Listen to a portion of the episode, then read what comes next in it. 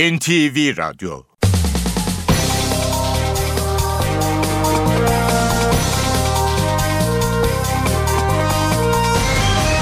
İşe Giderken Mutlu sabahlar. Ben Aynur Altunkaş. Bugün 6 Aralık Cuma saat 9'a kadar Türkiye ve dünya gündemine yakından bakacağız. Ayrıntılara geçmeden önce başlıklarla başlayalım. Güney Afrika'nın efsanevi lideri ırkçılıkla mücadelenin sembol ismi Nelson Mandela 95 yaşında yaşamını yitirdi. Başbakan Recep Tayyip Erdoğan 28 Şubat bu ülkeye çok şeyler kaybettirdi. Bir nesil adeta katledildi dedi.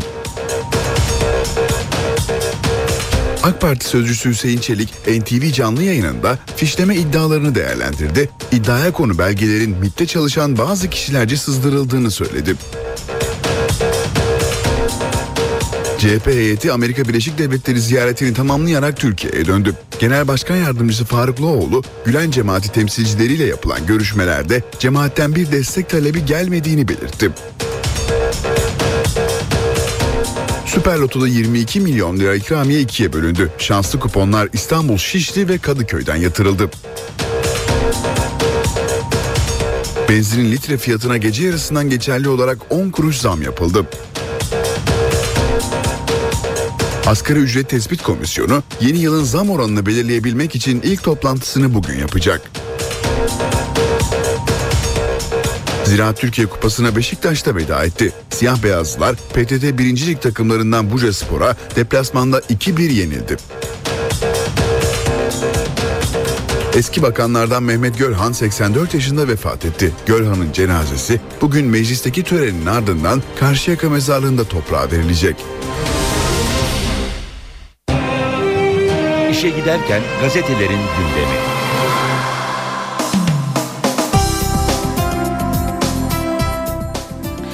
Basın özetlerine milliyetle başlayacağız. Paketteki sürpriz diyor milliyet manşette. Meclise sunulan demokratikleşme paketi şaşırttı. Partilere üyelik için şart koşulan terörden mahkum olmama kriteri kaldırılıyor. Bu sayede Öcalan'ın siyaset yapabileceği öne sürülüyor demiş Milliyet gazetesi haberinde. Kadir Topbaş'la 3. yarış İstanbul Büyükşehir Belediye Başkanı Kadir Topbaş 30 Mart seçimlerinde AK Parti'nin adayı olarak açıklandı. Topbaş bu koltuğa 3. kez oturmak için yarışmış olacak. 21 ilin adayının daha açıklandığı törende Başbakan Erdoğan kendi başkanlık dönemine atıf yaparak 1994'te başladığımız serüvenin üzerine ulusalı ve küreseli bina ettik dedi. Yine milliyetten bir başlık efsane veda etti. Irk ayrımcılığıyla mücadelenin sembol ismi Güney Afrika'nın eski devlet başkanı Nelson Mandela 95 yaşında hayata gözlerini yumdu. Ülkesindeki ırkçı beyaz rejime karşı yürüttüğü mücadele nedeniyle ömrünün 27 yılını hapiste geçiren Mandela, Güney Afrika'daki ilk siyasi lideri olarak 5 yıl devlet başkanlığı yapmıştı. Mandela çalışmalarından ötürü Nobel Barış Ödülü kazanmıştı. Mandela 2011'de yakalandığı solunum enfeksiyonu nedeniyle tedavi görüyordu. Bir facia da Kartal yaşadı. Zira Türkiye Kupası'nda sürprizler devam ediyor. Önceki gün Fenerbahçe ve Trabzonspor'un alt ligdeki takımlara elenmesinin ardından dün İzmir'de Beşiktaş'ta aynı akıbete uğradı. PTT 1. Lig takımı Buca Spor siyah beyazlıları 2-1 yenerek kupanın dışına itti. Hürriyetle devam edelim. Karışık numaralar diyor Hürriyet manşette. Özal öldürüldü deyince Levent Ersöz'e dava açılan gizli tanık için resmi belgelerde iki ayrı TC kimlik numarası yazılması kafa karıştırdı. 9. Cumhurbaşkanı Turgut Özal öldürüldü davasına bakan Ankara'daki mahkeme 267 ile başlayıp 82 ile biten TC kimlik numaralı İlker Çınar'ın adresinin tespitini istedi. Tarsus Emniyeti bu e, numarayı İlker Çınar'a değil İlker Tuncay'a aittir yanıtı verdi. Eski Anaplı bakanlardan İlker Tuncay kimliğimi 9 ay önce kaybettim dedi. İstanbul bizim için kuzey yıldızı. Başbakan Erdoğan AK Parti'nin 21 kentteki belediye başkanı adaylarını açıkladı. Kadir Topbaş'ın aday olduğu haberini görüyoruz yine Hürriyet gazetesinde. Yine hürriyetten aktarmaya devam edelim. Kürdistan bütçede.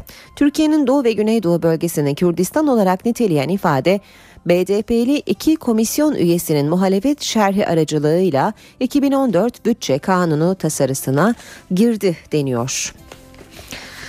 Devam edelim Sabah gazetesiyle manşet iftiranın daniskası. Devletin kozmik belgelerini yayımlayan taraf gazetesi hakkında Milli Güvenlik Kurulu, Başbakanlık ve MİT'ten suç duyurusu iftiraya uğruyoruz. MİT, kuruluş kanununun 27. maddesi gereği taraf ve muhabiri Mehmet Baransu hakkında cezai işlem yapılmasını istedi. Başbakanlık ise tarafın müsteşar Ala hakkında iftira suçunu işlediğini vurguladı. Milli Güvenlik Kurulu da kararlarının gizliliği kuralının ihlal edildiğini belirtti. Savcılık yetkisizlik kararıyla dosyayı İstanbul Başsavcılığına gönderdi diyor sabah haberinde. Devam edelim e, gazetelere sırada Cumhuriyet var. Cumhuriyet'in manşeti tek seçenek tahliye. Balbay'ın avukatları özel yetkili mahkemeye başvurdu. Hakimler ve Savcılar Yüksek Kurulu 1. Daire Başkanı Okur ihlal süremez dedi. Mustafa Balbay'ın avukatları Anayasa Mahkemesi kararlarının bağlayıcı olduğuna dikkat çekerek tahliye isteminde bulundu. Başvuruyu değerlendiren savcı mütalasını mahkemeye verdi. 13. Ağır Ceza Mahkemesi'nin kararını bugün açıklaması bekleniyor demiş Cumhuriyet Gazetesi haberinde. Yasaklar paketi başlığını da görüyoruz. Hükümet demokratikleşme adı altında hakları daha da kısıtlıyor diyor Cumhuriyet haberinde. Radikale bakacağız şimdi de. Radikalin manşeti geç verildi çabuk uygulansın. Anayasa Mahkemesi'nin Balbay ve Haberal için verdiği karar tüm siyasi partilerce olumlu karşılandı. Balbay'ın avukatları tahliye için başvurdu. BDP'li tutuklu vekiller için de bugün tahliye başvurusu yapılacak. Bazıları 28 Şubat'ı unuttu, rahata büründü. Erdoğan 28 Şubat'ı anlatırken cemaate de sitem etti. Bazıları nedense rahatı görünce farklı bir duruma büründüler dedi. Zaman gazetesine bakalım. Manşet camia demokratik haklardan yana tavrını sürdürecek. Gazeteciler ve Yazarlar Vakfı'nın açıklamasını görüyoruz zamanda. Dershanelerin kanun zoruyla yasaklanması insan haklarına, evrensel hukuka, anayasaya, demokrasiye aykırıdır. 2004'teki Milli Güvenlik Kurulu kararları hükümetin iradesi dışında imzalanmıştır. Ancak bazı faaliyetler o kararları çağrıştırmaktadır. Erdoğansız AK Parti ve Erdoğan'ın köşke çıkmasını önleme iddiaları temelsiz hadsizdir, apaçık iftira ve bühtandır. Geçelim Star gazetesine. Bütün takipleri Erdoğan kaldırdı diyor Star manşetinde. İşte bütün art niyetli takip yalanlarını bitiren belgeler. 2004 Milli Güvenlik Kurulu kararlarını işleme koymayan hükümet 2010'da Bakanlar Kurulu kararıyla 28 Şubat'ı hatırlatan tüm kararname, özel eylem planları, destek planları ve direktifleri ortadan kaldırdı diyor Star gazetesi haberinde. Devam edelim basın özetlerine işe giderken de yine Star'dan bir başlık aktaralım. Erivan'a gidiyor. Dışişleri Bakanı Davutoğlu 12 Aralık'ta Ermenistan'ın başkenti Erivan'a gidecek. Davutoğlu Kafkaslar'da yeni bir barış ortamı için uygun şartlar var. Enerji projelerinde evme var. Sarkisyan ve Aliyev görüştüğü en büyük inisiyatif, inisiyatif bizden Ermeni diasporasıyla büyük elçiliklerimiz temas halinde dedi. Star gazetesinden aktardık. Geçelim Habertürk gazetesine. Habertürk'ün e, manşetine bakalım önce. Sen ne biçim babasın diyor Habertürk manşetinde. Baba şantajla korkuttuğu 13 yaşındaki kızları oğluna teklif etti. Bu cevabı aldı. İzmir Urla'da Gümüşçü 48 yaşındaki HK'nin uyuşturucuya alıştırıp zorla ilişkiye girdiği 6 ortaokul ve lise öğrencisi kıza şantaj yaptığı soruşturması sürerken jandarma şok bir olayla karşılaştı diyerek olayın ayrıntılarına yer veriyor Habertürk gazetesi haberinde. Ve Yeni Şafak gazetesine de bakalım. Rahatlığı görünce değiştiler başlığını görüyoruz Yeni Şafak'ta. Başbakan Erdoğan 28 Şubat sürecinde yaşanan acıları hatırlattı ve ekledi. Bu ara dön bu ara dönem ülkeye çok şeyler kaybettirdi. Bunun farkında olanlar var, olmayanlar var. Bazılarında nedense rahatı görünce farklı bir duruma büründüler. Biz böyle olsun istemezdik ama bu da oldu maalesef. Saat 7.16 NTV Radyo'da işe giderken gündemin ayrıntılarıyla sürüyor.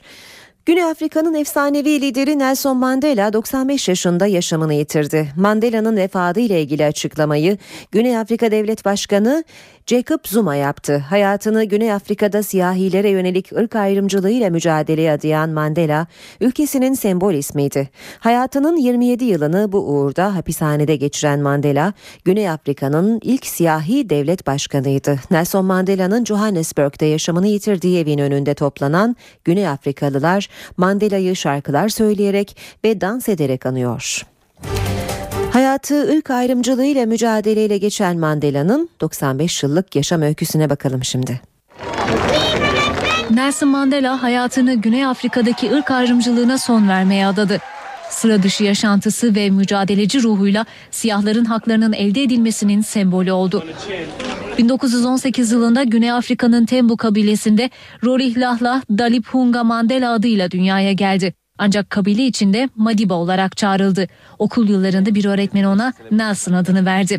Hukuk tahsili gören Nelson Mandela 1942'de mezun olduktan sonra Güney Afrika'nın ilk siyahi avukatı olarak arkadaşı Oliver Tambo ile hukuk bürosu açtı. 1944 yılında ilk kez ırk ayrımına karşı yerli halkın kurduğu Afrika Ulusal Kongresi'ne katıldı. Kısa zamanda kongrenin gençlik kollarının başkanı seçildi. İlk evliliğinden dört çocuğu oldu. Güney Afrika'da yaşayan siyahların hakları için mücadele eden Mandela ilk kez 1956 yılında vatana ihanetle suçlandı. Ancak hakkındaki suçlama düştü. 1960 yılında Güney Afrika polisinin siyahlara karşı yürüttüğü katliamlarla ülkede tansiyon iyice yükseldi. Mandela ve arkadaşları beyazlara karşı direnişte daha sert adımlar atılması yönünde kararlar aldı. Bu karar Mandela'nın uzun yıllarını geçireceği hapishane sürecinin başlangıcı oldu. Önce 1962'de 5 yıl, daha sonra da 1964'te ömür boyu hapis cezasına çarptırıldı. Mahkemede kendi savunmasını üstlenen Mandela'nın mücadele benim hayatımdır ve hayatımın sonuna kadar siyahların bağımsızlığı için mücadele edeceğim sözleri ülkedeki siyahi çoğunluk üzerinde büyük etki yarattı. Ancak bu etki Mandela'nın 27 yıl sürecek hapishane hayatını engelleyemedi. Nelson Mandela'nın serbest bırakılması için o dönemdeki eşi Winnie ve eski ortağı Oliver Tambo geniş kapsamlı kampanyalar düzenledi. Uluslararası toplumunda yaptırımlarının etkisiyle 1990 yılında Güney Afrika hükümeti 71 yaşındaki Mandela'nın serbest kalmasına karar verdi. 1993 yılında Nobel Barış Ödülüne layık görülen Mandela ardından hem siyah hem de beyazların oy verdiği seçimlerde Güney Afrika'nın ilk siyahi devlet başkanı seçildi. Başkanlığı boyunca yoksullukla mücadele ve Güney Afrika'nın imajının yenilenmesi için çalıştı. Bu yoğun tempo arasında 2001 yılında prostat kanserine yakalandı. 2004 yılında 85 yaşındayken siyaseti tamamen bıraktı ve zamanının çoğunu ailesine ve kendi adına kurduğu Mandela Vakfı'na ayırdı. Sağlık sorunları nedeniyle 2011'den itibaren birkaç kez hastanede tedavi gördü. Çeyrek asırdan fazla bir süreyi hapishanede geçirdikten sonra ülkesinin demokrasiye geçiş sürecini yöneten Mandela'nın ünü Afrika kıtasını aştı. Mandela'nın adı hep dünyadaki en saygın liderler arasında anıldı.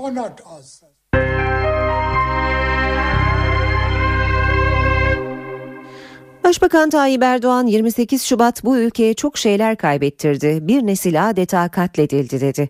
İstanbul'da İlim Yayma Vakfı'nın 40. yıl programında konuşan başbakan artık her ilçede İmam Hatip Lisesi olduğunu söyleyerek bazıları rahatı görünce farklı bir tavra çekti kendini ifadesini kullandı. Fatih Çarşamba'daki İmam Hatip'e başladık. Orada okuduk. Onun da tabii birinci bölümünde. Ve orası tabii İstanbul'un tek İmam Hatip okuluydu. Ama şimdi artık bu sayılar neredeyse her ilçeye yayılmış, her ilçede oluşmuş vaziyette. Ve şimdi bazıları da nedense rahatı görünce farklı bir duruma düştüler. İlim Yayma Vakfı'nın 40. yıl programında konuşan Başbakan Recep Tayyip Erdoğan'ın gündeminde İmam Hatipler vardı. Erdoğan 28 Şubat sürecini de hatırlattı. Sabır, sabır, sabır. İşte bir 28 Şubat. O günden bu yana hakikaten çok ciddi bir ara oldu. O ara bu ülkeye çok şeyler kaybettirdi aslında. Çok şeyler. Bunun bedeli aslında çok ağır oldu bu ülkeye. Bunun farkında olanlar var ama hala olmayanlar var. Bir nesil aslında adeta katledildi. Başbakan kendi yaşadıklarından da örnekler verdi. E ben İmam Hatip mezunu kalkıp da istediğim üniversiteye gidemedim. Dediler ki yok gideceksin bir lise bitireceksin. Gittik dışarıdan lise imtihanı verdik. Lise imtihanı verdikten sonra bir üniversiteye girdik. 4 Başbakan Erdoğan 4 artı 4 artı 4 eğitim sistemiyle ilgili eleştirileri de yanıtladı. Efendim tercih etme hakkı çocuğun. Ya çocuk neyi tercih edecek? Yani 6 yaşındaki çocuk neyi tercih edecek? Bırakın bu işi anne babaya. Onun sorumlusu o. Sen misin sorumlusu? Sana ne ya? Bırak. Nereye gönderecekse göndersin. AK Parti sözcüsü Hüseyin Çelik NTV canlı yayınında fişleme iddialarına ilişkin önemli açıklamalarda bulundu. Fişleme iddialarına yol açan belgelerin MIT'te çalışan bazı kişilerce sızdırıldığını söyleyen Çelik, MIT'in kurumsal olarak böyle bir şey yapması mümkün değildir dedi.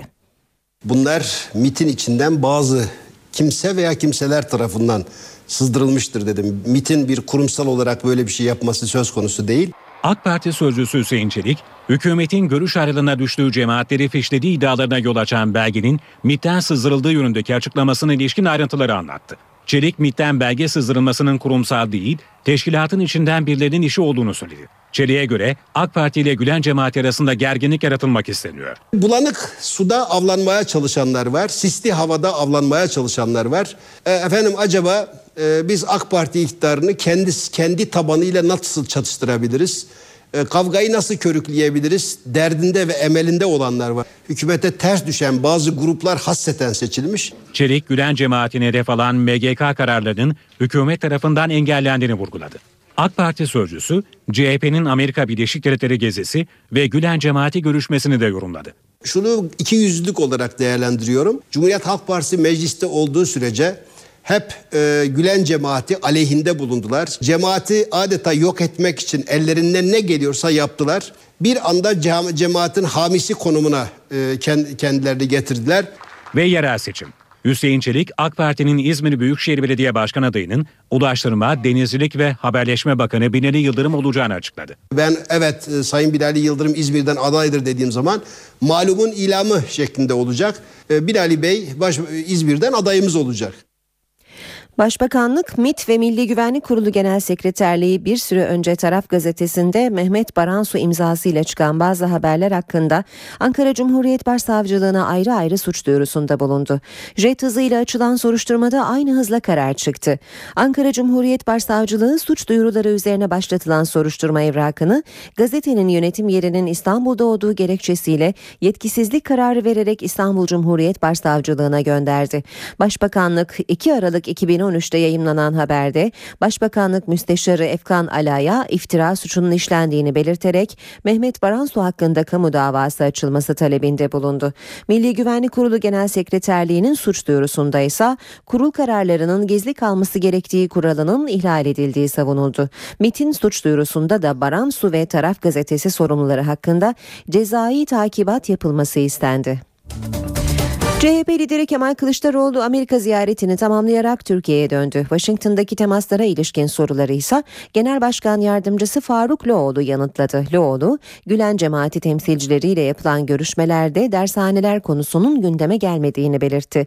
Loğlu ayrıca cemaatten bir destek talebinin de söz konusu olmadığını söyledi. Şunlar asla gündeme gelmedi. Türkiye'de tartışılmakta olan konular bu e, e, grupla, cemaatle ilgili olarak tartışılan konular uzaktan yakından gündeme gelmedi. Bize Amerika'da grubun ve çok alt şeyleri var, e, kuruluşları var. Bütün bu grupların e, faaliyetleri hakkında bize bir briefing verdiler. Dershanenin D'si bile gündeme gelmedi. CHP Genel Başkan Yardımcısı Faruk Doğulu, CHP heyetinin Amerika ziyarete dönüşü soruları yanıtladı. Gülen cemaatine yakın sivil toplum örgütleriyle görüşmede dershane tartışmaları dışındaki konuların gündeme geldiğini söyledi. Türkiye'nin e, iç gidişatından e, duyulan rahatsızlıklar ve bu bağlamda sorulan sorular özellikle e, demokrasi, temel özgürlükler, tutuklu gazeteciler, e, her defasında gündeme gelen bir konu ise Gezi Parkı, Gezi Parkı olayları ve süreci e, oldu. CHP Genel Başkan Yardımcısı Amerika Birleşik Devletleri'nde Senato temsilcileri, Dışişleri Bakanlığı yetkilileri, sivil toplum kuruluşları, akademi ve medya temsilcileriyle bir araya geldiklerini belirtti.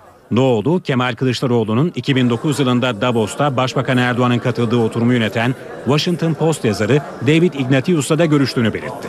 Davos olaylı kahramanı uzun uzun sorular sordu e, ve e, genel başkanımızdan e, etkilendiğini, bizzat etkilendiğini çıkarken bana şahsen e, ifade etti.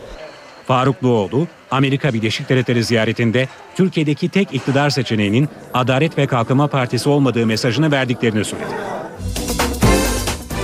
Anayasa Mahkemesi'nin CHP'li milletvekilleri Mustafa Balbay ve Mehmet Haberal'ın uzun tutukluluk süresiyle ilgili başvurusunu haklı bulan kararı devletin zirvesini memnun etti. Beklenti bu kararın tutuklu vekil sorununu çözmesi yönünde. Türkiye'de hukukun üstünlüğünün geçerliliği açısından, evrensel hukuk standartlarının Türkiye'de geçerliliği açısından bunu çok önemli görüyorum ve bunu bir güvence olarak da görüyorum açıkçası. Anayasa Mahkemesi'nin oy birliğiyle karar vermesi bunu çok daha önemli görüyorum. Kararı son derece e, olumlu buluyorum ve benimsiyorum. Karar ümit ve temenni ederim ki beklentilerimizi karşılar. Anayasa Mahkemesi'nin CHP'li milletvekilleri Mustafa Balbay ve Mehmet Haberal'ın uzun tutukluluk süresiyle ilgili başvurusunu haklı bulan kararına devletin zirvesinden destek geldi. Şimdi beklenti bu kararın tutuklu vekil sorununu çözmesi yönünde. Bu sıkıntıların bir an evvel e, hem tutuklu milletvekilleri hem de uzun tutuklu olarak müteala edilebilecek tutuklar bakımından sonuç vermesini diliyorum. Artık mahkemelerimizin elinde her önüne geleni tutuklamak yerine adli kontrol yoluyla da beklenen faydayı sağlayabilir. Anayasa Mahkemesi'nin verdiği kararı herkes can kulağıyla dinlemek ve eğer dosya buna müsaitse bir an evvel bu kararın yerine gereğini yerine getirmek mecburiyetindedir. Milli iradenin seçtiği bir insan parmaklıkları arkasında kalamaz. CHP'nin de karara desteği tam. Tutuklu vekillerin bu kararla serbest bırakılması gerektiği görüşü hakim. Anayasa Mahkemesi son derece doğru bir karar vermiştir. Şimdi ilgili mahkemeye düşen görev bu kararın gereğini yerine getirmek milletvekillerinin serbest bırakılmasına ilişkin kararları almaktır. İstanbul 13. Ağır Ceza Mahkemesi Anayasa Mahkemesi kararının gereğini yapmak durumundadır. Ancak Anayasa Mahkemesi kaynakları kararın Balbay ve Haberal dışındaki tutuklu vekilleri kapsamadığı görüşünde. Buna göre hak ihlali olduğunu iddia eden diğer vekillerin de bireysel başvuruda bulunmaları şart. Anayasa Mahkemesi'nin hak ihlali kararının ardından Mustafa Balbay'ın avukatları İstanbul'un 3. Ağır Ceza Mahkemesi'ne başvurdu ve müvekkillerinin serbest bırakılmasını talep etti. Karar BDP'yi de harekete geçirdi. Partiye tutuklu 5 milletvekili için bireysel başvuru yapmaya hazırlanıyor. Meclisin hukukçu milletvekilleri ise Anayasa Mahkemesi'nin kararının ardından tutuklu milletvekillerinin tahliye olabileceği görüşünde. Anayasa Mahkemesi CHP'li vekiller Mustafa Balbay ve Mehmet Haberal'ın ardından uzun tutukluluk süreleriyle ilgili bir karara daha imza attı. Yüksek Mahkeme 7 yıldan fazla tutuklu kalan bir kişinin bireysel başvurusunu değerlendirerek kişinin hak ve özgürlüklerinin ihlal edildiği gerekçesiyle başvuru sahibine 19 bin lira tazminat ödenmesine hükmetti. Uzun tutukluluğa 19 bin lira tazminat. Van depreminde Bayram Otel'de hayatını kaybeden 3 kişi için yaşam hakkı ihlali tespiti. Kararlar Anayasa Mahkemesi'ne yapılan bireysel başvurular sonucunda alındı. Yüksek Mahkeme kişi hak ve özgürlükleri yönünden dikkat çekici kararlara imza attı. Anayasa Mahkemesi CHP'li vekiller Mustafa Balbay ve Mehmet Haberal'ın uzun tutukluluk nedeniyle kişi hak ve özgürlüklerinin kısıtlandığına ilişkin kararının ardından bu konuda benzer bir karar daha aldı. Mahkeme 7 yıldan fazla tutuklu kalan bir kişinin bireysel başvurusunu değerlendirerek kişinin hak ve özgürlüklerinin ihlal edildiği gerekçesiyle başvuru sahibine 19 bin lira tazminat ödenmesine hükmetti. Mahkeme ayrıca Van depreminde Bayram Otel'de hayatını kaybeden 3 kişinin ailelerinin başvurularını da karara bağladı. Yüksek Mahkeme Cem Emir, Sebahattin Yılmaz ve Önal Erol'un yaşam haklarının ihlal edildiği tespiti yaptı. Yargıtay Cumhuriyet Başsavcılığı'nın Van valisi ve AFAD yetkilileri hakkında soruşturma açmadığını belirterek ihlalin ve sonuçlarının ortadan kaldırılması için dosyanın Yargıtay Cumhuriyet Başsavcılığına gönderilmesine karar verdi. Anayasa Mahkemesi terör saldırısında yaralanan ancak açtığı maddi manevi tazminat davalarından sonuç alamayan jandarma Ere'de hak arama özgürlüğünün ihlal edildiği gerekçesiyle 8 bin lira tazminat verilmesine hükmetti. Yüksek Mahkeme uzun süren davalar sonucu yaşanan mağduriyetlerle ilgili de tazminat kararları verdi. Güney Afrika'nın efsanevi lideri ırkçılıkla mücadelenin sembol ismi Nelson Mandela 95 yaşında yaşamını yitirdi. Başbakan Recep Tayyip Erdoğan 28 Şubat bu ülkeye çok şeyler kaybettirdi. Bir nesil adeta katledildi dedi. AK Parti sözcüsü Hüseyin Çelik NTV canlı yayınında fişleme iddialarını değerlendirdi. İddiaya konu belgelerin MİT'te çalışan bazı kişilerce sızdırıldığını söyledi. CHP heyeti Amerika Birleşik Devletleri ziyaretini tamamlayarak Türkiye'ye döndü. Genel Başkan Yardımcısı Faruk Loğlu, Gülen cemaati temsilcileriyle yapılan görüşmelerde cemaatten bir destek talebi gelmediğini belirtti. Süper Loto'da 22 milyon lira ikramiye ikiye bölündü. Şanslı kuponlar İstanbul, Şişli ve Kadıköy'den yatırıldı. Benzinin litre fiyatına gece yarısından geçerli olarak 10 kuruş zam yapıldı. Asgari Ücret Tespit Komisyonu yeni yılın zam oranını belirleyebilmek için ilk toplantısını bugün yapacak. Ziraat Türkiye Kupası'na Beşiktaş'ta veda etti. Siyah beyazlılar PTT 1. Lig takımlarından Buca Spor'a deplasmanda 2-1 yenildi.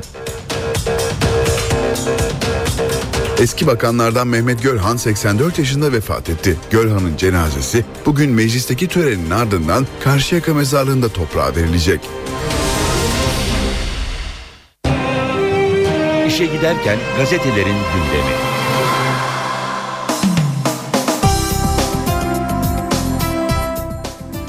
Şimdi gazetelerden spor haberleri okuyacağız. Önce foto maça bakalım. Manşet Buca, Buca Juniors. E, toplam değeri 6 milyon euro olan PTT 1. Lig ekibi Buca Spor 106 milyon euroluk Beşiktaş karşısında adeta tango yaptı ve güçlü rakibini 2-1 yenerek kupa dışına itti diyor fotomaç.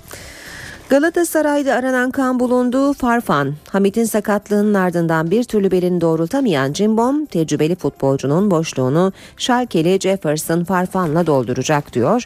Fotomaç, Fanatik gazetesinde Direnişe devam başlığı manşette Aslan penaltılarla kurtardı. Trabzon ve Fenerbahçe elendi. Gözler Beşiktaş'a çevrildi. O kadar sürprizden sonra Bilic'in ekibinin mesajı aldığı düşünülüyordu ama hiç de öyle olmadı. PTT 1. Lig takımlarının direnişi İzmir'e taşındı. Buca Spor Kartal'ı avladı. Adını bir üst tura yazdırdı. AMK gazetesine bakalım. Çilek değil bezelye diyor manşet. Galatasaray Wesley Snyder'e karşılık Manchester United'dan Javier Hernandez'i istiyor. İngiliz deviyle Ocak ayı içine sıkışan Hollandalı yıldızın yerine sarı kırmızı formayı giyecek isim belli oldu diyor AMK. Cimbom Kırmızı Şeytanların küçük bezelyeyle kaplı golcüsünün peşinde Mancini de Meksikalı forvette karar kıldı denmiş haberde. Milliyetin spor sayfalarıyla devam edelim şimdi de. Kartal'da yokum dedi diyor Milliyet. Ziraat Türkiye Kupası'nda Moda'ya Beşiktaş'ta uydu. Buca'ya teslim oldu deniyor. Bir daha sormazlar. Fenerbahçe Teknik Direktörü Ersun Yanal'ın forma veremediği için büyük üzüntü duyduğu yedek oyuncuların Fethiye Spor önündeki performansı sonrası artık ne zaman forma giyeceğim diye bir daha sormazlar yorumunda bulunduğu öğrenildi. Devam edelim. Milliyetten aktarmaya eczacı zirveyi sevdi. Denizbank Kadınlar Voleybol Şampiyonlar Ligi'ndeki temsilcimiz Eczacıbaşı Vitra, kan deplasmanında fırtına gibi esti. Rakibini set vermeden yenerek hem namalup unvanını hem de liderliğini korudu.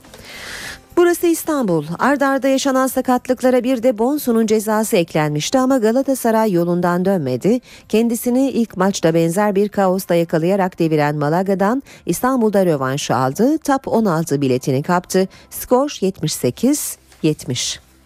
Fener keşke elenmeseydi başlığını görüyoruz. Sarı lacivertli takımın Ziraat Türkiye Kupası'na veda etmesi Galatasaray'da sevinç değil üzüntü yarattı.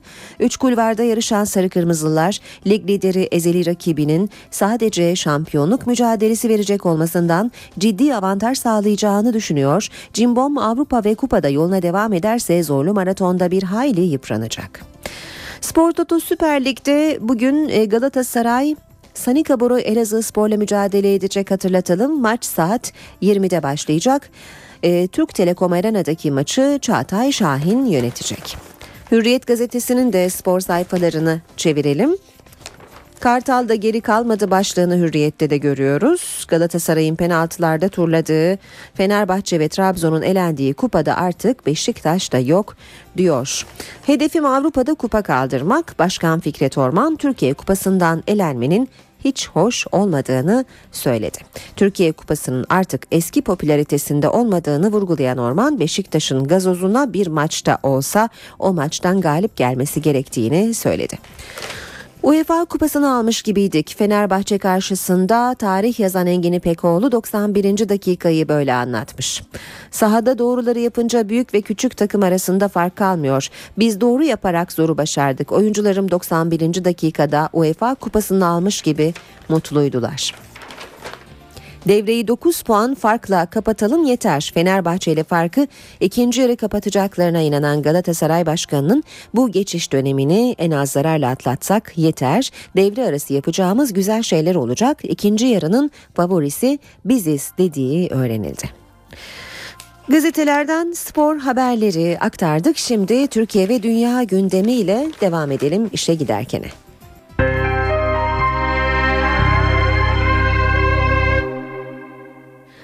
AK Parti'nin yerel seçim yarışına gireceği 21 belediye başkan adayı daha belli oldu. AK Parti İstanbul'da seçim yarışına üçüncü kez Kadir Topbaş'la girme kararı aldı.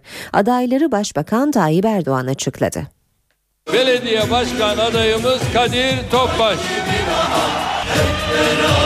AK Parti İstanbul Büyükşehir Belediyesi için üçüncü kez Kadir Topbaş'ı aday gösterdi. 21 ilin belediye başkan adaylarını açıklayan Başbakan Recep Tayyip Erdoğan, İstanbul'un önemine dikkat çekti. İnşallah İstanbul'u yarınlara, geleceğe hazırlamaya devam edecek İstanbul'u İstanbul olarak şehirlerin annesi olarak muhafaza etmeyi sürdüreceğiz. Erdoğan konuşmasında Said Nursi'ye de atıfta bulundu. Güzel gören güzel düşünür. Güzel düşünen hayatından zevk ve lezzet alır. Hayata bakışımız kadar şehirlerimize bakışımız da işte bu güzel sözün ihtiva ettiği anlam üzerinde yükselmelidir. Aday açıklamaları Bayburt adayı Mete Memiş'le başladı. İşimiz hizmet, gücümüz millet. Erdoğan'ın Edirne Belediye Başkan adayı Ahmet Günşen'den özel talebi var. Belediye başkan adayı. AK Parti belediyeciliğini yaşamamış olan Edirne bu dönemde AK Parti belediyeciliğini yaşasın. Bursa'da mevcut başkan Recep Altepe ve Kocaeli'de İbrahim Karaosmanoğlu'yla seçim yarışına giren AK Parti'nin açıklanan diğer adayları şöyle. Balıkesir Ahmet Edip Uğur, Sinop Hamza İnce, Yalova Yakup Koçak, Kırıkkale Mehmet Saygılı, Nevşehir Hasan Ünver, Siirt Ali İlbaş, Niğde Faruk Akdoğan, Kırklareli Selahattin Minsolmaz, Muş Feyyat Asya, Yozgat Kazım Aslan, Çanakkale Mehmet Danış, Çorum Muzaffer Külcü, Elazığ Mücahit Yanılmaz, Mardin Vecdi Kahraman, Tekirdağ Mustafa Yel, Sakarya Zeki Toçoğlu. Yüksek Seçim Kurulu seçim yasaklarını belirledi. Buna göre propaganda dönemi 1 Ocak'ta başlayacak. Seçimden bir gün önce 29 Mart'ta tamamlanacak. Mart 2014 yerel seçimleri için propaganda dönemi 1 Ocak 2014 tarihinde başlayacak. Seçimden bir gün önce 29 Mart saat 18'de sona erecek. Yüksek Seçim Kurulu 30 Mart'ta yapılacak yerel seçimlere ilişkin seçim yasaklarını belirledi. Resmi gazetede yayınlanan karara göre 1 Ocak 29 Mart 2014 tarihleri arasında genel yollar üzerinde, mabetlerde, kamu bina ve tesisleriyle ilçe seçim kurullarınca belirlenecek yerler dışında toplu olarak sözlü propaganda yapılamayacak. Açık alanlarda gün batımından 2 saat sonra sözlü propaganda yasağı başlayacak ve yasak güneş doğana kadar devam edecek. Aynı dönemde mabetlerde, okullarda, askeri bina ve tesislerde ve kamu hizmeti görülen yerlerde kapalı yer toplantısı da yapılamayacak. Adaylar seçim bürolarında sabah saat 9'dan gece 23'e kadar halka açık faaliyette bulunabilecek. Siyasi partiler ve bağımsız adaylar yazılı basında ve internette ilan, reklam ve görüntüyle propaganda yapabilecekler. Adaylar parti üyesi olmayan vatandaşların elektronik posta adreslerine, sabit veya cep telefonlarına görüntülü, sesli veya yazılı mesaj gönderemeyecek. 20 Mart tarihinden seçime kadar olan 10 günlük sürede kamuoyu araştırması, anket, tahmin ve mini referandum gibi adlarla vatandaşın oyunu etkileyecek biçimde yayın yapılamayacak. 20 Mart 2014'ten sonra açılış ve temel atma gibi törenler düzenlenemeyecek. Başbakan ve bakanlarla milletvekilleri propaganda amaçlı gezilerinde makam aracı kullanamayacak. Hükümet demokratikleşme paketiyle ilgili hazırlıkları tamamladı ve meclise gönderdi. Başbakan Erdoğan'ın 30 Eylül'de açıkladığı düzenlemelerin yer aldığı pakete eklemeler de yapıldı. İşte ayrıntılar. Siyasi partiler Türkçe dışındaki dillerde propaganda yapabilecek. Eş genel başkanlık uygulanabilecek. Şapka kanununa muhalefet edenlere ceza kaldırıldı. Genel seçimlerde %3'ten fazla oy alan partilere hazine yardımı yapılacak. Hükümet aylardır beklenen demokratikleşme paketini meclise gönderdi. Paket, Başbakan Recep Tayyip Erdoğan'ın 30 Eylül'de açıkladığı düzenlemelere iki konuda ek yapılarak son halini aldı. Pakete 1925 tarihli Şapka Kanunu'na muhalefet edenlere 2 yıla kadar hapis cezası öngören Türk Ceza Kanunu maddesini yürürlükten kaldırılması hükmü eklendi. Zimmet, rüşvet, hırsızlık, dolandırıcılık, sahtecilik, kaçakçılık, devlet sırlarını açığa vurma, inancı kötüye kullanma, dolaylı iflas gibi yüz kızartıcı suçlardan mahkum olanların siyasi partilere üye olmasını yasaklayan hüküm de yürürlükten kaldırılıyor. Pakete göre il ve ilçelerde gece saat 24'e kadar toplantı ve gösteri yürüyüşü düzenlenebilecek. Özel öğretim kurumları farklı dil ve lehçelerde eğitim öğretim yapabilecek. Paketin eğitim öğretim hakkının engellenmesiyle ilgili bölümünde ise dikkat çeken bir düzenleme yer aldı. Buna göre öğrencilerin toplu olarak oturdukları binalara ya da bunların eklentilerine girilmesine engel olanlara 5 yıla kadar hapis cezası verilebilecek. Dini ibadet veya ayinlerin toplu olarak yapılmasını engelleyenlere de 5 yıla kadar hapis cezası geliyor. Kişilerin yaşam tarzlarına ve tercihlerine müdahale edenler de aynı ceza kapsamına alındı. Pakette kişileri din, dil, ırk, milliyet, renk, cinsiyet, engellilik, siyasi düşünce, felsefi inanç, din veya mezhep farklılığından kaynaklanan nefret nedeniyle ayrımcılığa tabi tutanlara 3 yıla kadar hapis cezası öngörülüyor. Köylere Türkçe dışında isimler verilebilecek. Ancak il ve ilçe isimleriyle ilgili İller İdaresi Kanunu'ndaki mevcut hükümler değiştirilmedi. Siyasi partiler Türkçe dışındaki dillerde de propaganda yapabilecek. X, W, Q harfleri de resmi yazışmalarda ve eğitimde kullanılabilecek. Cumhurbaşkanı Abdullah Gül Kilis'teydi. İlk kez savaştan kaçarak Türkiye'ye sığınan Suriyelilerin kampını ziyaret etti. Suriyelilere hitabında bu zor günler elbet bitecek diyen Gül, Kilistilere de misafirperverlikleri için teşekkür etti. Cumhurbaşkanı Abdullah Gül, Kilis'te 25 bin Suriyelinin kaldığı kamptan Beşar Esad yönetimine mesaj gönderdi, sığınmacılara moral verdi. Gül'ün Suriyelilere hitabı sırasında Kobra helikopterleri havadan güvenliği sağladı. Suriye'de olup bitenler hepimizin ciğerini dağlamakta. Bunlar tarihin kara defterine geçecektir. Yüz karası olarak kalacaktır. Bütün bu acımasızlıklar. Bu zor günler muhakkak geçecektir. Cumhurbaşkanı kent meydanındaki konuşmasında da Kilislilere teşekkür etti. İnsanlar evini, barkını, yuvasını terk edip geldiğinde sizler kucak açma asaletini gösterdiniz. Aziz vatandaşlarım unutmayın ki insanlık tarihinde bu unutulmayacaktır. Gül'ü dinleyen kalabalık arasında Özgür Suriye Ordusu bayrağıyla savaşa hayır pankartları taşıyan Suriyeliler vardı. Alanda dershanelerin kapanmasını istemiyoruz yazılı pankartlar da açıldı. Gül, eşi Hayrun İsa Gül'le eski hamamı da ziyaret etti. Cumhurbaşkanı daha sonra 7 Aralık Üniversitesi'ne gitti. Rektör İsmail Güvenç'le görüştü.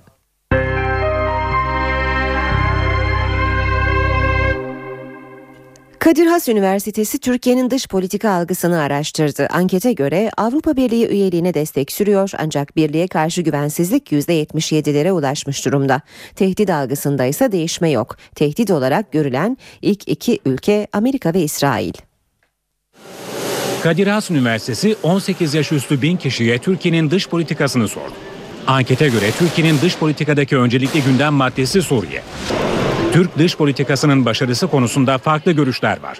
%25 başarılı yanıtını verirken %36 dış politikayı başarısız buluyor. %38,9'a göre ise dış politika kısmen başarılı. Ankete katılanların %48'i Ankara'nın Mısır ve Suriye politikasının yanlış olduğu görüşünde. Tehdit algısında değişme yok. Türkiye'ye tehdit olarak görülen ilk iki ülke Amerika Birleşik Devletleri ve İsrail. Türkiye'nin en yakın dostu sorusuna en çok verilen cevapsa %38 ile dostumuz yok. Avrupa Birliği üyeliği konusunda da anket çelişkili sonuçlar ortaya koyuyor. Ankete katılanların %47'si Avrupa Birliği'ne üye olmak istiyor. Ancak %50'ye yakını Türkiye'nin Avrupa Birliği'ne tam üye olabileceğine inanmıyor. Avrupa Birliği'nin Türkiye'ye güvenilir davranmadığını düşünenlerin oranı ise %77. Türkiye'nin NATO üyeliğine destekse son 3 yılda %52'den %72'ye yükselmiş durumda. NTV Radyo Günaydın herkese yeniden. Yeni saate başlıyoruz. Gökhan Abur'la birazdan son hava tahminlerini konuşacağız. Önce gündemin başlıklarını hatırlayalım. Güney Afrika'nın efsanevi lideri ırkçılıkla mücadelenin sembol ismi Nelson Mandela 95 yaşında yaşamını yitirdi. Başbakan Recep Tayyip Erdoğan 28 Şubat bu ülkeye çok şeyler kaybettirdi. Bir nesil adeta katledildi dedi. AK Parti sözcüsü Hüseyin Çelik NTV canlı yayınında fişleme iddialarını değerlendirdi. İddiaya konu belgelerin MİT'te çalışan bazı kişilerce sızdırıldığını söyledi. CHP heyeti Amerika Birleşik Devletleri ziyaretini tamamlayarak Türkiye'ye döndü. Genel Başkan Yardımcısı Faruk Loğlu, Gülen cemaati temsilcileriyle yapılan görüşmelerde cemaatten bir destek talebi gelmediğini belirtti. Süper Loto'da 22 milyon lira ikramiye ikiye bölündü. Şanslı kuponlar İstanbul, Şişli ve Kadıköy'den yatırıldı. Benzinin litre fiyatına gece yarısından geçerli olarak 10 kuruş zam yapıldı. Asgari ücret tespit komisyonu yeni yılın zam oranını belirleyebilmek için ilk toplantısını bugün yapacak. Ziraat Türkiye Kupası'na Beşiktaş'ta veda etti. Siyah beyazlılar PTT 1. Lig takımlarından Buca Spor'a deplasmanda 2-1 yenildi. Eski bakanlardan Mehmet Gölhan 84 yaşında vefat etti. Gölhan'ın cenazesi bugün meclisteki törenin ardından Karşıyaka mezarlığında toprağa verilecek. Ve hava durumu Gökhan Abur'la birlikteyiz. Ne çabuk geçti yine bir hafta daha hafta sonu geldi Sayın Abur. Evet, evet hafta sonu geldi. Bakalım hafta sonu ne olacak Ne diye olacak? düşünenler vardır diye düşünüyorum. E, bugünden başlamak istiyorum çünkü bugün ülke genelinde önemli bir yağış yok fakat hava çok soğuk. Özellikle iç kesimlerde Ankara şu anda e, eksi 10 derece, şehir merkezinde eksi 8 derece. Hemen bakıyorum İzmir enteresan. İzmir'de Adnan Menderes Havaalanı'nın bulunduğu yer eksi 1 derece. Şehir merkezinde sıcaklık 0 derece. İstanbul'da bile ise çok şu soğuk. anda evet İstanbul'da da şu anda 3 derece ve şu anda ülkemizin en soğuk yeri e, bizim tahminlerde de bizi yanıltmayan Erzurum oldu. Biz Erzurum'da eksi 20 derece olur diye düşünmüştük bugün sıcaklığı ama son ölçümlere baktım eksi 21 dereceydi Erzurum. Evet bu soğuk hava e, bu şekilde havanın açık olmasından dolayı gece gündüz sıcaklık farkını bir hayli arttırıyor.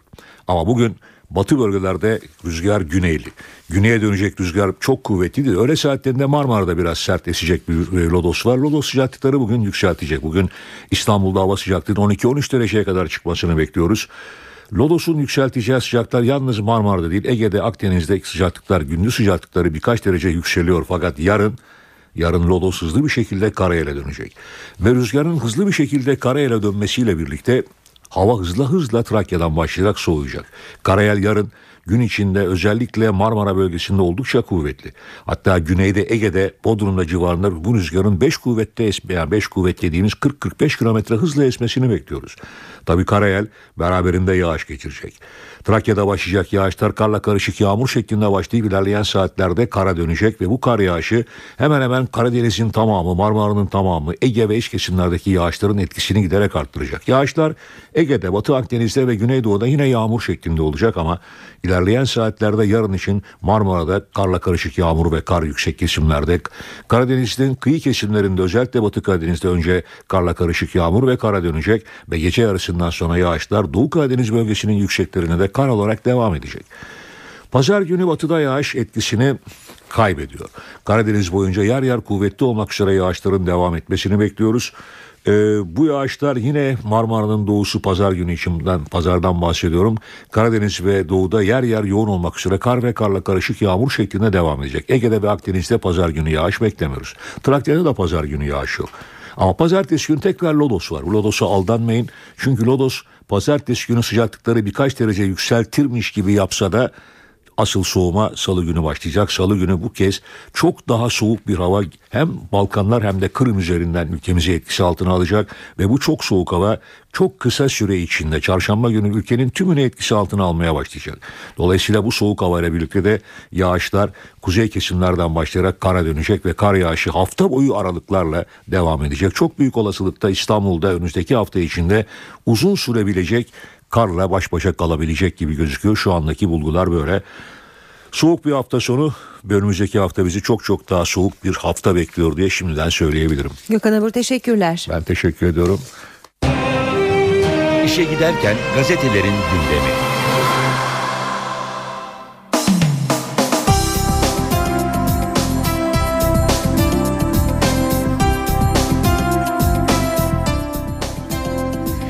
Milliyet gazetesiyle basın özetlerine başlayalım. Paketteki sürpriz diyor Milliyet manşette.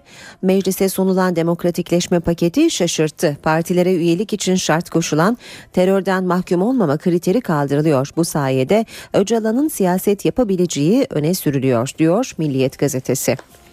Kadir Topbaş'ta 3. yarış. İstanbul Büyükşehir Belediye Başkanı Kadir Topbaş 30 Mart seçimlerinde AK Parti'nin adayı olarak açıklandı. Topbaş bu koltuğa 3. kez oturmak için yarışmış olacak. 21 ilin adayının daha açıklandığı törende Başbakan Erdoğan kendi başkanlık dönemine atıf yaparak 1994'te başladığımız serüvenin üzerine ulusalı ve küreseli bina ettik dedi.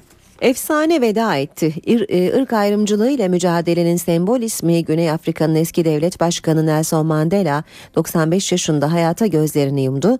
Ülkesindeki ırkçı beyaz rejime karşı yürüttüğü mücadele nedeniyle ömrünün 27 yılını hapiste geçiren Mandela, Güney Afrika'nın ilk siyahi lideri olarak 5 yıl devlet başkanlığı yapmıştı. Mandela çalışmalarından ötürü Nobel Barış Ödülü kazanmıştı. 2011'de yakalandığı solunum enfeksiyonu nedeniyle tedavi görüyordu. Mucize bebek hayata tutundu. Van'da 40 yaşındaki Hamiyet Avcı'nın 17 yıldır özlemini çektiği ikinci bebeği hamileliğinin 6. ayında dünyaya geldi. 2 ay önce 600 gram doğan ve Lina adı verilen bebek kalp rahatsızlığı nedeniyle ameliyat edildi. Anne Avcı biz yaşamaz diye kimlik bile çıkarmadık fakat durumu şu an iyiye gidiyor. Duyduğum mutluluğu anlatamam dedi. Bir faciada Kartal yaşadı. Ziraat Türkiye Kupası'nda sürprizler devam ediyor. Önceki gün Fenerbahçe ve Trabzonspor'un alt ligdeki takımlara elenmesinin ardından dün İzmir'de Beşiktaş'ta aynı akıbete uğradı. PTT 1. Lig takımı Buca Spor siyah beyazları 2-1 yenerek kupanın dışına itti. Hürriyet var sırada karışık numaralar diyor Hürriyet manşetinde. Özal öldürüldü deyince Levent Ersöz'e dava açılan gizli tanık için resmi belgelerde iki ayrı TC kimlik numarası yazılması kafa karıştırdı. 9. Cumhurbaşkanı Turgut Özal öldürüldü davasına bakan Ankara'daki mahkeme 267 ile başlayıp 82 ile biten TC kimlik numaralı İlker Çınar'ın adresinin tespitini istedi. Tarsus Emniyeti bu numaranın İlker Çınar'a değil İlker Tuncay'a ait olduğunu söyledi. Eski Anaplı Bakanlardan İlker Tuncay kimliğimi 9 ay önce kaybettim açıklaması yaptı. Devam ediyoruz Hürriyet'ten yine Kürdistan bütçede Türkiye'nin Doğu ve Güneydoğu bölgesini Kürdistan olarak niteleyen ifade BDP'li iki komisyon üyesinin muhalefet şerhi aracılığıyla 2014 bütçe kanunu tasarısına girdi. Sabah gazetesi var sırada iftiranın daniskası diyor. Sabah manşette devletin kozmik belgelerini yayımlayan taraf gazetesi hakkında Milli Güvenlik Kurulu, Başbakanlık ve MİT'ten suç duyurusu iftiraya uğruyoruz. Cebi değil hazineyi doldurduk. Başbakan Erdoğan İstanbul Büyükşehir Belediye Başkanlığı için spekülasyonlara son verdi. Kadir Topbaş'la devam dedi. İstanbul için fazla söze ne hacet? Anlatmakla bitmez, vakit yetmez. Bir laf vardır. Eşek ölür, kalır semeri, insan ölür, kalır eseri. İstanbul Türkiye'dir. Topyekün Türkiye'yi kucaklayamayan, hissiyatını anlamayan İstanbul'u da anlayamaz. Belediyecilik diğerlerinin mezarın e, diğerlerinin nazarında makam vesilesi olabilir. Bizim nazarımızda millete hizmetkarlıktır, şehre olan aşktır diyor Başbakan Erdoğan. Basın özetlerinde sırayı Cumhuriyet gazetesi alıyor. Tek seçenek tahliye diyor Cumhuriyet manşette. Balbay'ın avukatları özel yetkili mahkemeye başvurdu. Hakimler ve Savcılar Yüksek Kurulu 1. Daire Başkanı Okur ihlal süremez dedi. Balbay'ın avukatları Anayasa Mahkemesi kararlarının bağlayıcı olduğuna dikkat çekerek tahliye isteminde bulundu. Başvuruyu değerlendiren savcı mütalasını mahkemeye verdi. 13. Ağır Ceza Mahkemesi'nin kararını bugün açıklaması bekleniyor. Radikalde manşet geç verildi çabuk uygulansın. Anayasa Mahkemesi'nin Balbay ve Haberal için verdiği karar tüm siyasi partilerce olumlu karşılandı. Balbay'ın avukatları tahliye için başvurdu. BDP'li tutuklu vekiller için de bugün tahliye başvurusu yapılacak diyor Radikal. BDP'li 5 milletvekili için tahliye talebi e, haberinde Meral Danış Beştaş karar temsil hakkı açısından olumlu e, şeklindeki açıklamasını da görüyoruz radikalde. Bazıları 28 Şubat'ı unuttu, rahata büründü başlığıyla devam edelim. Erdoğan 28 Şubat e, Şubat'ı anlatırken cemaate de sitem etti. Bazıları nedense rahatı görünce farklı bir duruma büründüler. Star gazetesi var sırada bütün takipleri Erdoğan kaldırdı diyor e, Star manşette. İşte bütün art niyetli takip yalanlarını bitiren belgeler.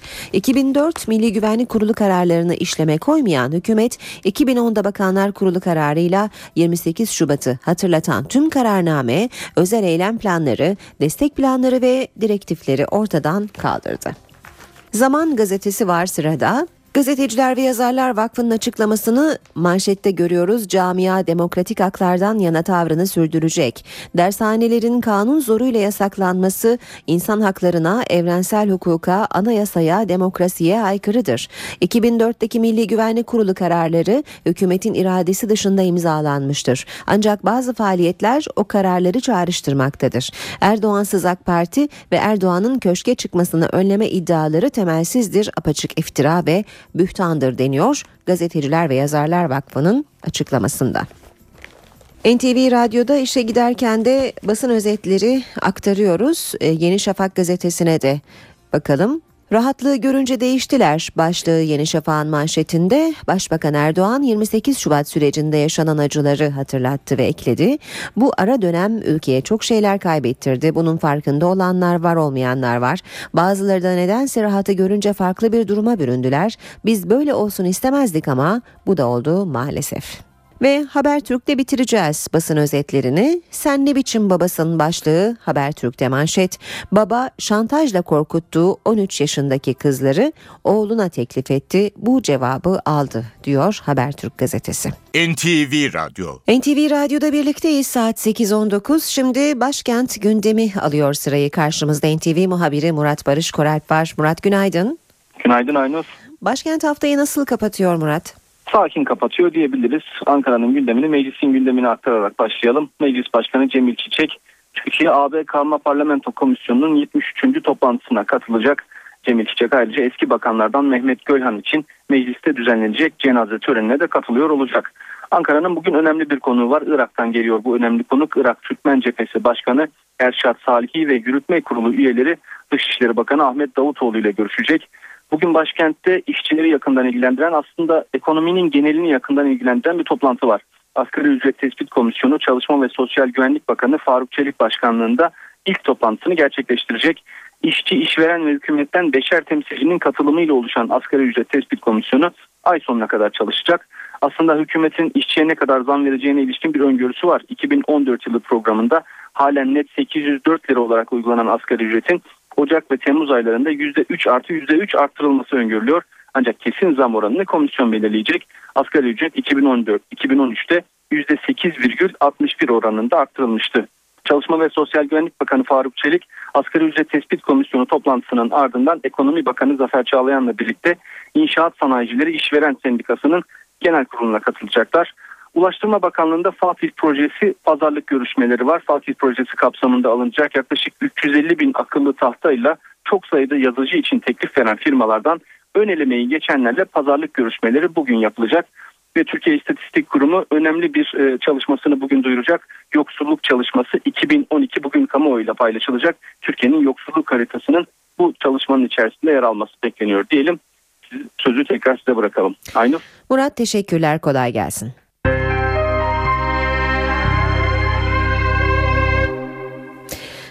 Ve Süper Loto'da 8 haftadır devreden ve 22 milyon liraya ulaşan büyük ikramiye sonunda sahiplerini buldu.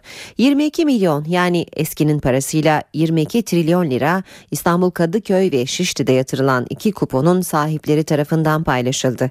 Milli Piyango İdaresi'nde yapılan çekilişte büyük ikramiye için şanslı rakamlar 10, 22, 33, 40, 46 ve 54 oldu. 6 rakamı da doğru tahmin eden iki kişi 10 milyon 939 bin 269'ar lira ikramiye kazandı.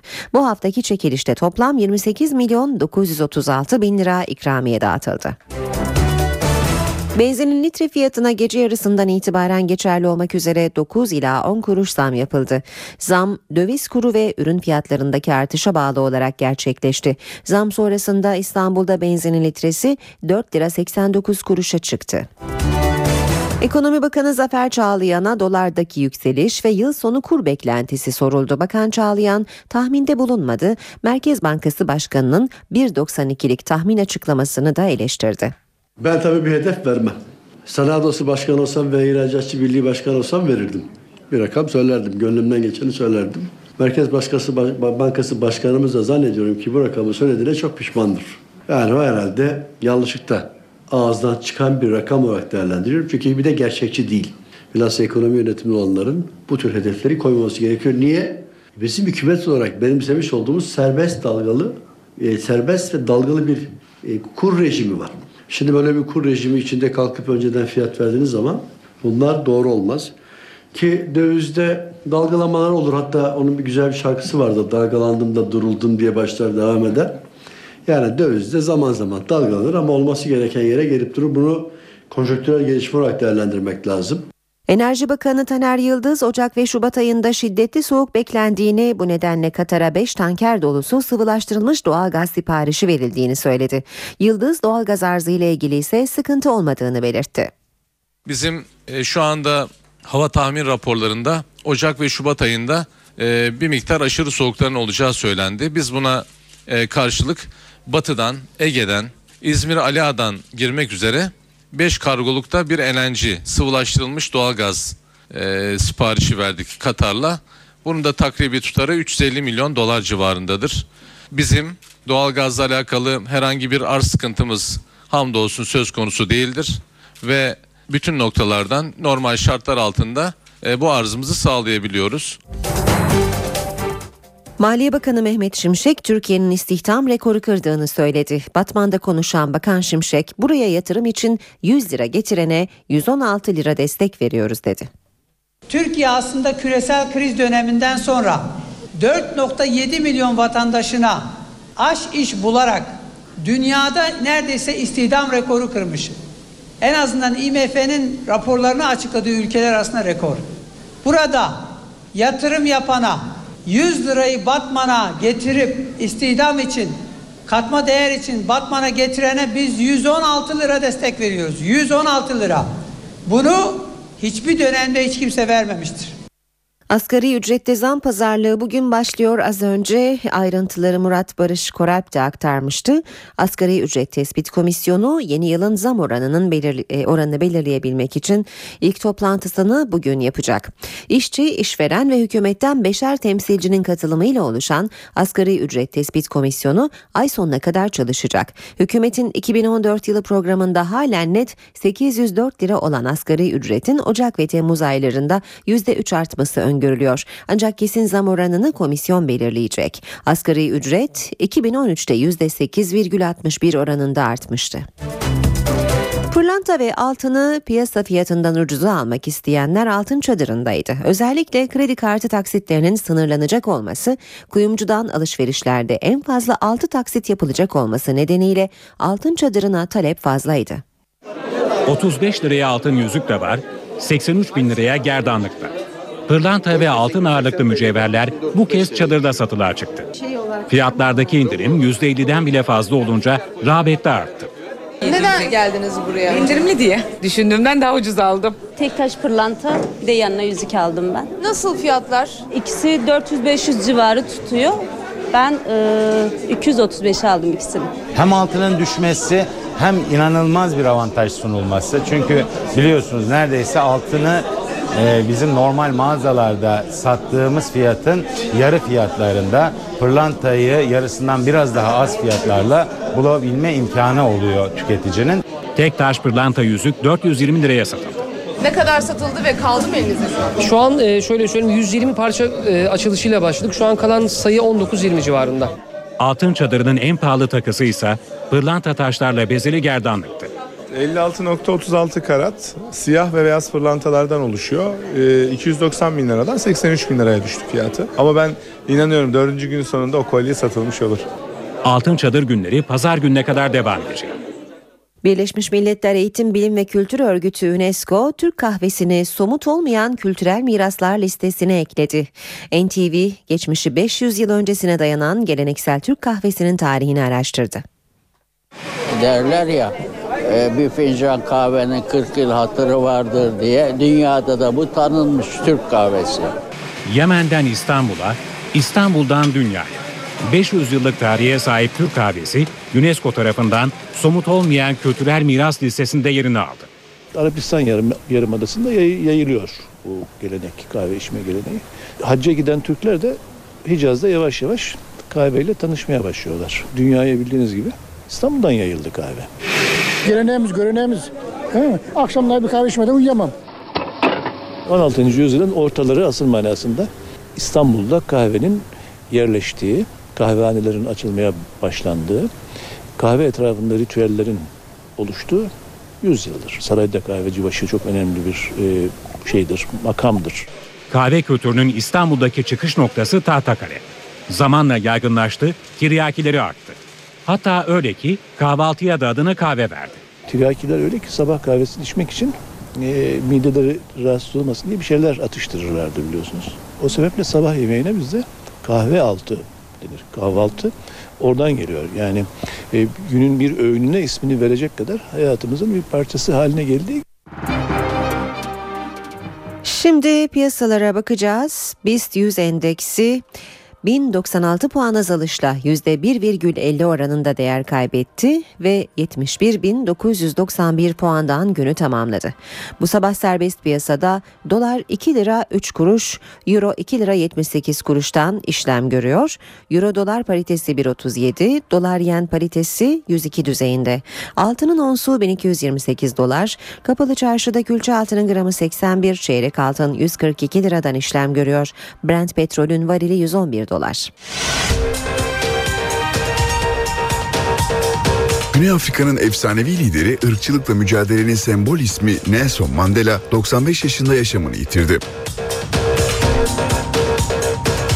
Başbakan Recep Tayyip Erdoğan 28 Şubat bu ülkeye çok şeyler kaybettirdi. Bir nesil adeta katledildi dedi. AK Parti sözcüsü Hüseyin Çelik NTV canlı yayınında fişleme iddialarını değerlendirdi. İddiaya konu belgelerin MİT'te çalışan bazı kişilerce sızdırıldığını söyledi. CHP heyeti Amerika Birleşik Devletleri ziyaretini tamamlayarak Türkiye'ye döndü. Genel Başkan Yardımcısı Faruk Loğlu, Gülen cemaati temsilcileriyle yapılan görüşmelerde cemaatten bir destek talebi gelmediğini belirtti. Süper Loto'da 22 milyon lira ikramiye ikiye bölündü. Şanslı kuponlar İstanbul, Şişli ve Kadıköy'den yatırıldı. Benzinin litre fiyatına gece yarısından geçerli olarak 10 kuruş zam yapıldı. Asgari ücret tespit komisyonu yeni yılın zam oranını belirleyebilmek için ilk toplantısını bugün yapacak. Ziraat Türkiye Kupası'na Beşiktaş'ta veda etti. Siyah beyazlılar PTT 1. Lig takımlarından Buca Spor'a deplasmanda 2-1 yenildi. Eski bakanlardan Mehmet Gölhan 84 yaşında vefat etti. Gölhan'ın cenazesi bugün meclisteki törenin ardından Karşıyaka mezarlığında toprağa verilecek. Saat 8.39 NTV Radyo'da işe giderken de birlikteyiz. Amerika, İngiltere, Türkiye ve Katar'dan yetkililer Suriye'de güçleri giderek artan İslamcı gruplarla Ankara'da bir araya geldi. Batılı ülkeler El-Kaide bağlantılı olmayan İslamcı gruplarla Özgür Suriye ordusunun birlikte hareket etmesini istiyor. Batılı yetkililerle Suriyeli İslamcı gruplar Ankara'da görüştü.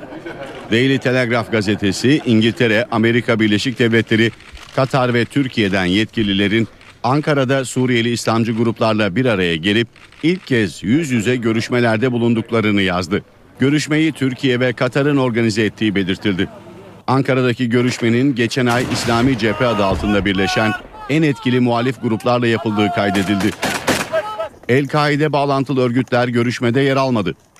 İngiliz gazeteye bilgi veren batılı kaynaklara göre görüşmede yer alan ülkeler El-Kaide ile bağlantılı olmayan bu İslamcı gruplarla Özgür Suriye Ordusu'nun işbirliği yapmasını istedi. Özgür Suriye Ordusu komutanı Selim İdris'in de El-Kaide bağlantısı olmayan İslamcı militanları kendi grubuna dahil etmek istediği kaydedildi. Batılı ülkeler Suriye'de El-Kaide bağlantılı örgütlerin güçlenmesinden ve birçok bölgede kontrolü ele geçirmesinden endişe duyuyor. Dışişleri Bakanı Ahmet Davutoğlu 12 Aralık'ta Karadeniz Ekonomik İşbirliği toplantısına katılmak üzere Ermenistan'a gidecek. Davutoğlu Kiev temaslarının ardından Türkiye'ye döndü. Esenboğa Havalimanı'nda soruları yanıtlayan Davutoğlu, Ermenistan Dışişleri Bakanı Edvard Nalbantyan'ın davetlisi olarak 12 Aralık'ta Ermenistan'ın başkenti Erivan'a gideceğini açıkladı. Türkiye'nin Karadeniz Ekonomik İşbirliği Forumu'nun kurucularından olduğunu hatırlatan Davutoğlu, biz bu toplantılara bir aksilik olmadıkça zaten katılıyoruz. Başbakan Erdoğan'la istişare ettikten sonra Erivan'daki toplantıya da katılmaya karar verdik dedi. Ağustos ayından bu yana Mısır'da tutuklu bulunan TRT muhabiri Metin Turan tutuksuz yargılanmak üzere serbest bırakılıyor. Turan'ın iki gün içinde cezaevinden çıkması bekleniyor. Metin Turan e, tutuksuz yargılanmak üzere serbest bırakılma kararı hakkında Müeyyidesi önümüzdeki 48 saat içinde serbest bırakılması mümkün olacak.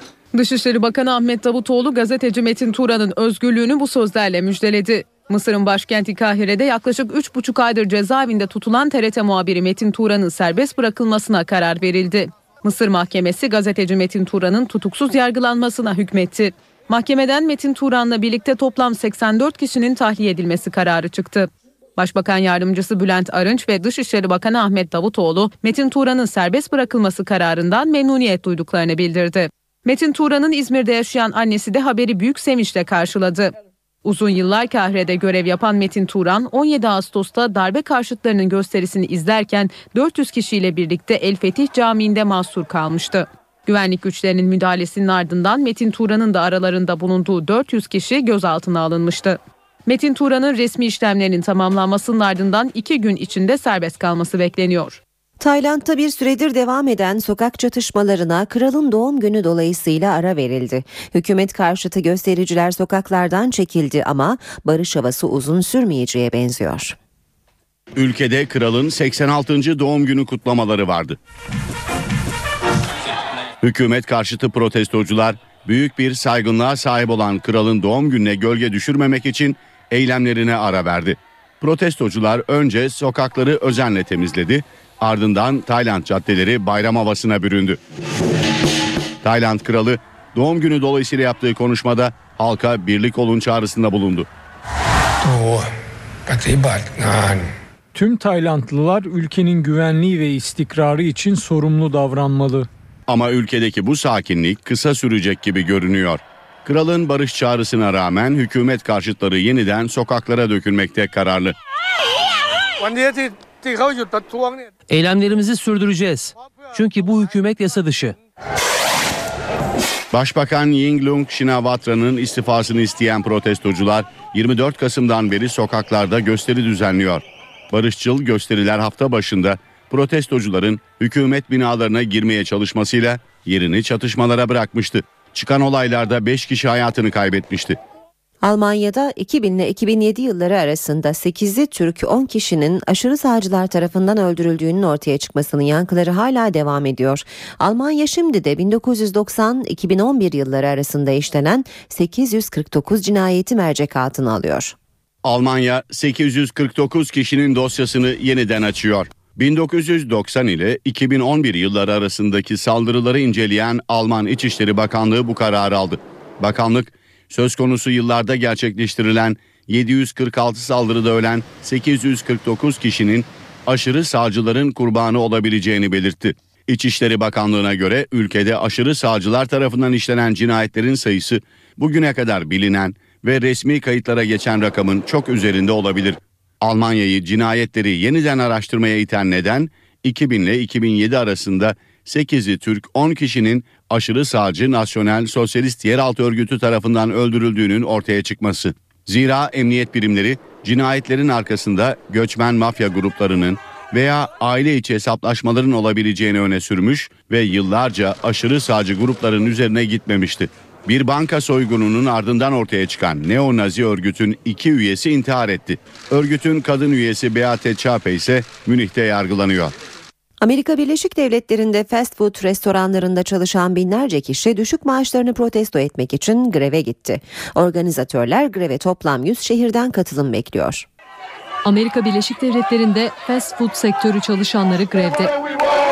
7 dolar 25 centlik saat başı ücretinin artırılmasını isteyen çalışanlar sokaklara döküldü. Eylemciler bu ücretin 15 dolara çıkarılmasını istiyor. Gösteriye katılanlar hayatımızı sürdürebilmek için ikinci bir işte çalışmak bile yetmiyor diyor. Hayat iyice zorlaştı. Geçimimi sağlamak için ikinci bir işe girdim ama bu da fayda etmedi. Bu şirketler her yıl milyarlarca dolar kar açıklıyor. Tatil dönemi geldi. Ancak fast food çalışanları tatil değil, nasıl hayatta kalacaklarını düşünüyor. Amerikan Başkanı Obama da fast food işçilerinin çalışma şartlarının zorluğundan haberdar olduğunu belirtmiş, saat başı ücret 10 dolar 10 sent olmalı demişti. Sektör yetkilileri ise zam oranının gerçekçi olmadığı görüşünde. Taban saat ücretlerinin 15 dolara çıkarılması bu şartlar altında mümkün görünmüyor. Böyle bir durumda birçok restoran işçi çıkarmaya yönelecektir. Çalışanlar ücret iyileştirmesinin yanı sıra sendikal haklar da talep ediyor. Bu haberle işe giderken sona erdi. Hoşçakalın. NTV Radyo